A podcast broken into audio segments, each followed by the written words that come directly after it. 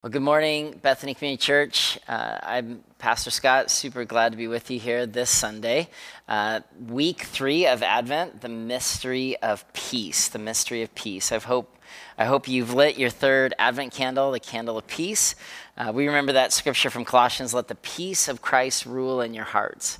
Um, today, we'll be looking at King Herod and uh, the idea of kingship. I remember when I was a kid going, I don't remember a lot when I was a young kid, but I remember one special birthday going to Burger King and having this great party. And I remember literally the best part of the party was when I got my crown, when I got it. Because let's be honest, there is a piece of us that loves power, that loves control. And so today, as we're talking about peace during Christmas, it sounds good, but oftentimes many of us struggle with peace. But today, we're going to look at King Herod from Matthew 2. The king who loved his crown so much, he missed the revelation of Christ's birth being good news for all people. Herod was the big king who resists the little king of Jesus. And we can read that and say, oh, wow, I'm glad I'm not like him. But we're not allowed to read the scriptures from a place of victor and not as ones that the scriptures were intended for to shape us, to change us. There's a key challenge in the mystery of peace. See, we think control will yield power for us, many of us, but in Christ, power is found by laying our control down. And so we'll look at King Herod today as a character who st- hysterically, historically bears much significance for us because we can see ourselves in Herod too. Last week, Allie did a wonderful job, didn't she? She talked about the Magi with curiosity coming to see Christ. Herod seeks Christ in order to distort and subvert.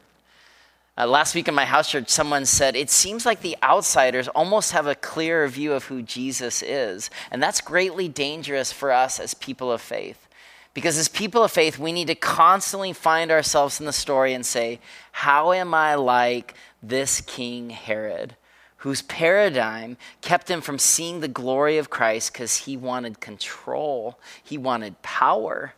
He was, he was so scared of the little king, baby Jesus that he would end up uh, ordering the slaughter of the innocents. Uh, dozens, maybe hundreds of killed babies to protect his power. Today's scripture on Herod brings to light in which um, impostor kings who sit on many of our own personal thrones of authority. Uh, sadly, for many of us, myself included, we have an idol of control. And so when we look at Herod, may we see his story and see our story. Because for King Jesus to rule over you, you'll need to stop following false kings and you'll need to surrender your control. But for those willing to bow in the midst of their troubles, real power awaits through Jesus. Let's look at this first part here. For King Jesus to rule over you, you need to stop following false kings.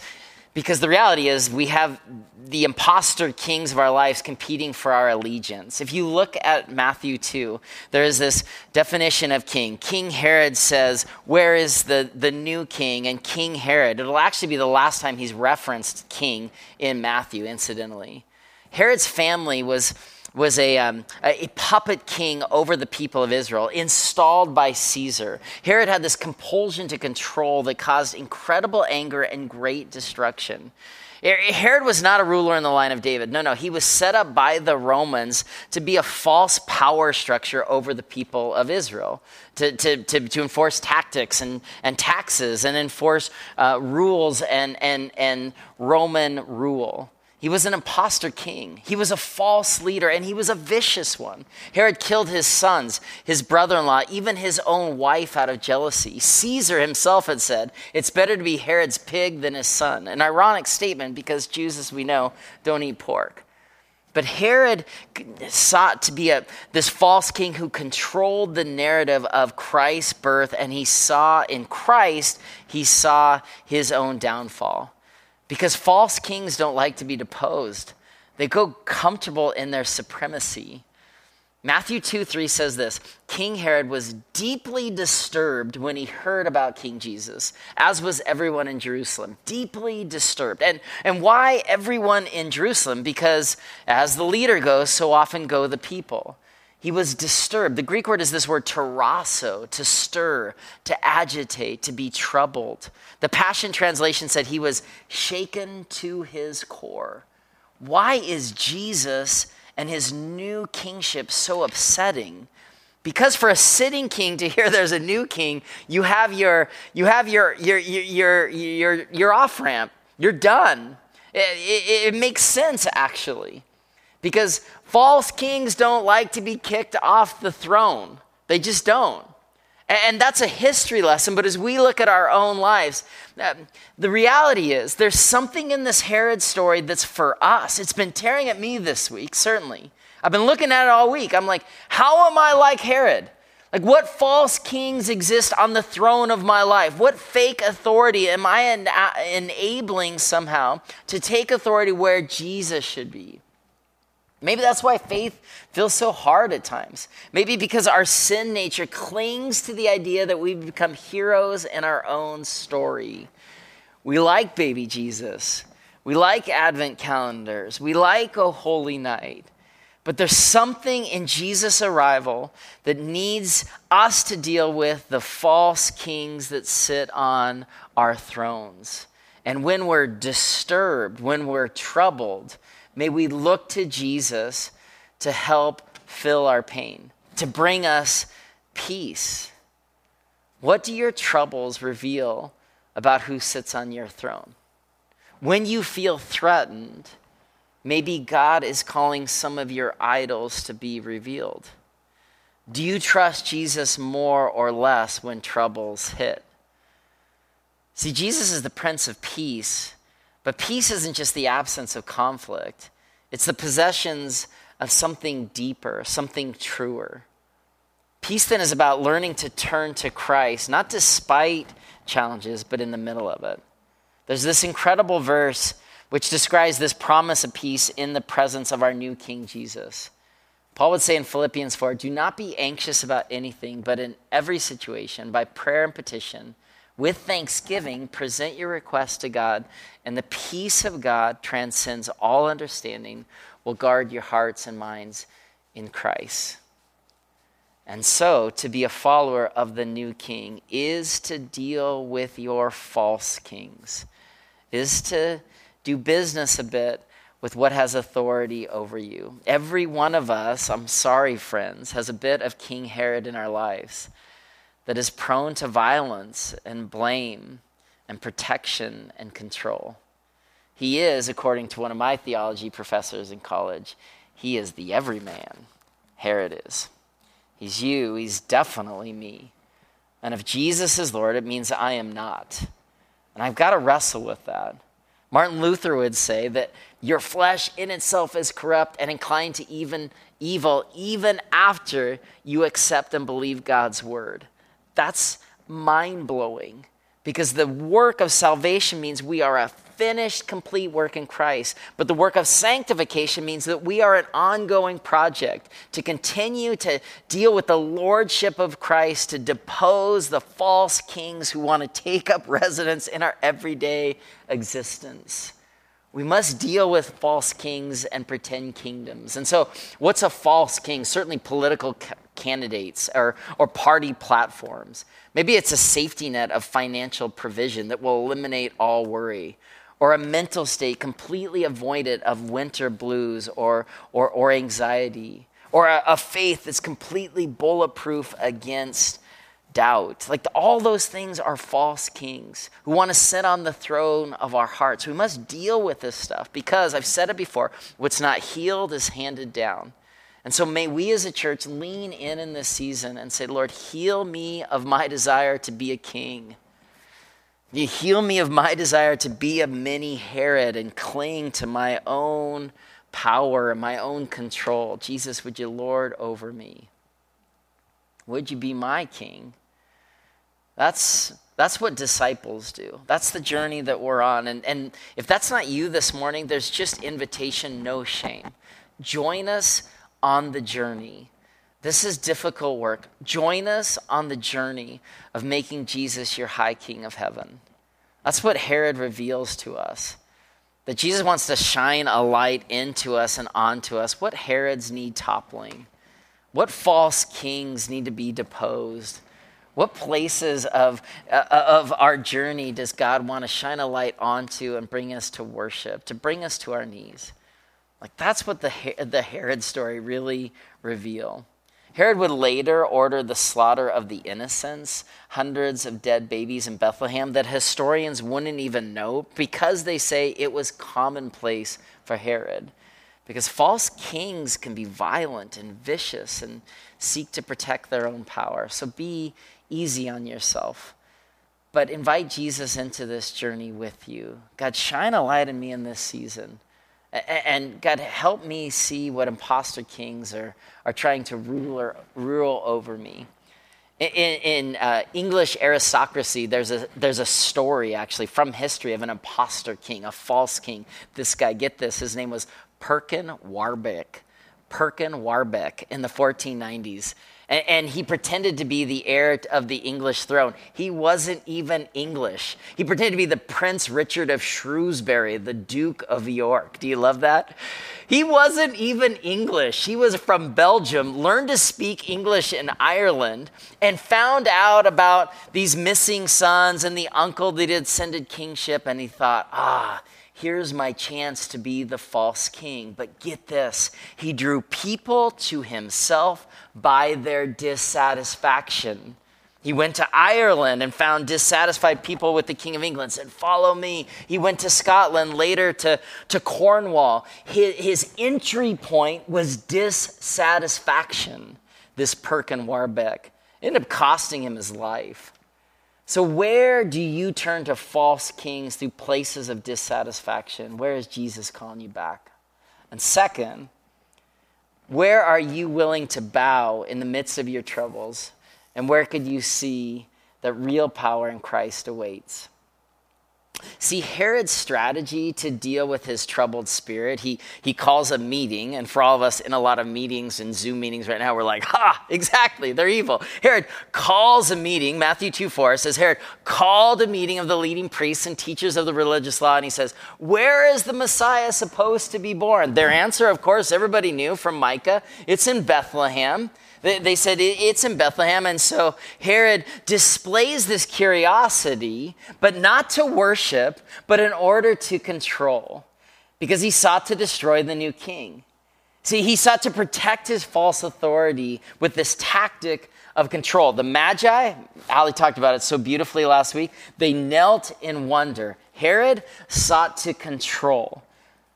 When are we pretending to seek Christ in order to control what God wants to do in our lives? When might Jesus be inviting us, even in our troubles, to turn to Him in worship? In the book of Ezekiel, there's this staggering verse that my spiritual mentor shared with me recently about the way in which we see Christ uh, often will dictate how he expresses himself to us. In Ezekiel 14, it says, When any of the Israelites set up idols and put a stumbling block before the faces of the Lord and go to the prophet, I myself will be keeping from them my, my own revelation in their idolatry. God says through Ezekiel, if people seek me, but if they're seeking me from a place only to prop up their false kings and idols, God says, I'll let them have those false kings. But if people seek me and seek me with all their heart, if they're willing to bow to approach me, then God says, I can lord over them. I can be a heavenly king in their lives, but only for the humble, only for the broken, only for those willing to bow to approach me.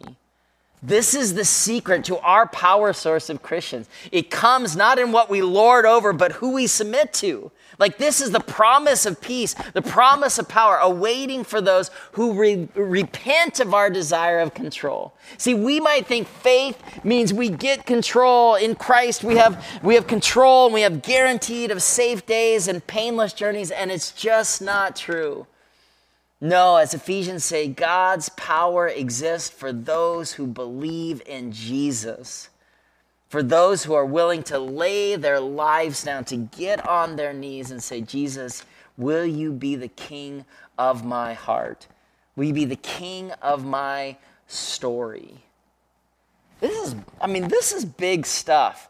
This is ongoing work for me if I can be real with you all. This is, this is real time for me where I'm wrestling with this stuff. But I want to proclaim God's glory and not my own. I want to repent of ways that I cling to false kings and, and false authority and see God becoming greater and greater and greater in me and then through me. That's what Jesus would say in John 15. My peace I give to you, my peace I bestow on you. Peace then isn't a byproduct of our control or our goodness or our anything, it's Jesus. And so if you want to follow this king with me, with us, join the journey. Join. If you, if you travel in this day and age to the Church of the Nativity in Bethlehem, there is a church on the site where Jesus was born. And it's called, if you want to approach it, it's called the door of humility. This door is four feet tall and two feet wide because if you want to see where Jesus was born, you're gonna wait for it. You're gonna need to bow to enter. Do you love that?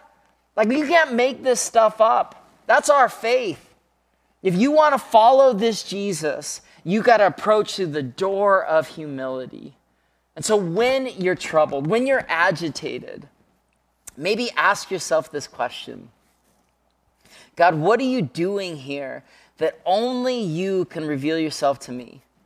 What do you want to use this time in my life to become greater? God, what false kings and false authorities do you want to destroy on the throne of my life?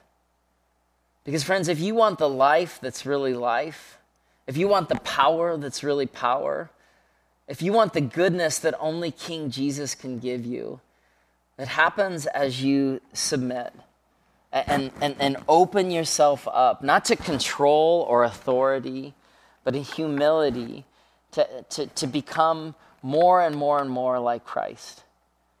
And so, church, may you feel the peace of Christ. And may you feel called to dismantle the false kings who lord over you. And may you experience the gift of the Holy Spirit who longs to fill you, who longs to lord over you, who longs even in a pandemic Christmas to say, I can do something here in the darkness, but only for the humble. Will you take that journey with us? Will you step in with us? Will you turn in hunger and humility and curiosity to say, Lord, lead me? Lord, I want to be more and more and more like you. Because the church in this day is not, it's not a place for us to cling to power, especially right now in the, in the uncertainty of the pandemic. No, we're called to be women and men laying our lives down on the altar of the new king, this Prince of Peace who wants to topple the false kings and kingdoms and, and false thrones, the little Burger King crowns that we want to place on our heads and call it good. Jesus wants to deal with that stuff. But he loves us, and he loves us in the midst of this journey. So, church, we love you. We're praying for you. We're preparing to worship with you. We want God to have supreme authority in your life and we await uh, all of this goodness together, even in the midst of so much unknowing.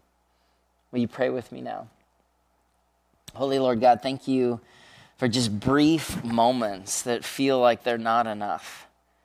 But God, they're good and they're true. And you're teaching us something even now in the midst of this time about what your kingship means about what it means to walk in the dark and follow your great light. Lord God, teach us as your people to be humble. Teach us to repent of places we've clung to authority and, and, and control. God, it, it's painful to not know what comes next. It's painful.